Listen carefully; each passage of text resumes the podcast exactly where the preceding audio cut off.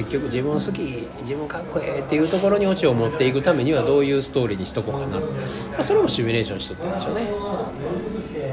でまあその起きたことでどうのこうので自分ダメになる必要がなくって、まあ、今はこのまだこういうね変化の時期ですから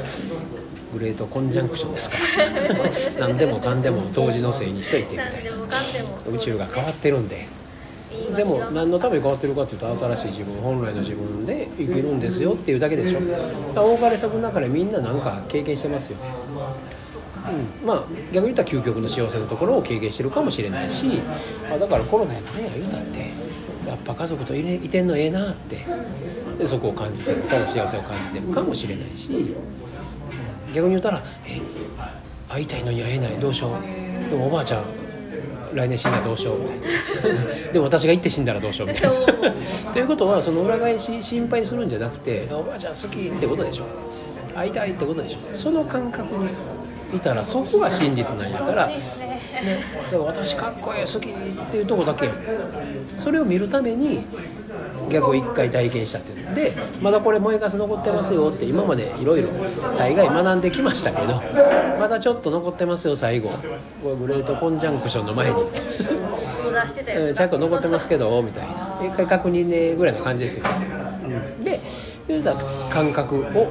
まあ味わい尽くしてあげるっていうこととオチを自分嫌いにしないダメなにしないっていうまあこの仕事でこれで雇われてんやったらやらなあかんでしょ。だけどって言いながらでも業務以上のことを責任背負ってるわけでしょ実際ね。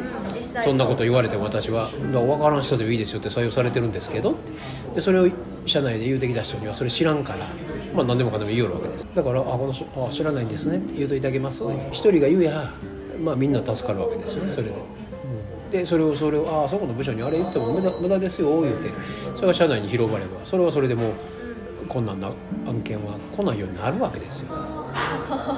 それがみんなのため会社のためでしょ、うん。上司のためにもなりますよね。そうですね。でクビになったらどうしようって言うたっていつクビになるか分かりませんってな仕事のやったらもうええやん。でそこまで責任背負う必要ないしそれネタに自分ダメにする必要がない。要はそれもネタにして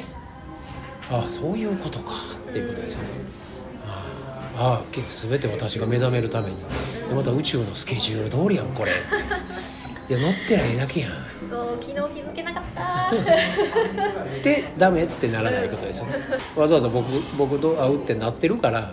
あえて あえてやらなかったのかもしれません 僕の一応喋りしろをの残しといてくれてるっていうこのネタを。山田さんりがとう。口から引っ張り出すためにそう。なんか僕はこんなん言いたいから。僕が気持ちよくなるためにみたいなありがとうみたいそうかありがとうございます。なラジオのネタのため。にで前にも言ったけど解決したところから見てみるってことですよね。うんで解決したってまあ妄想したら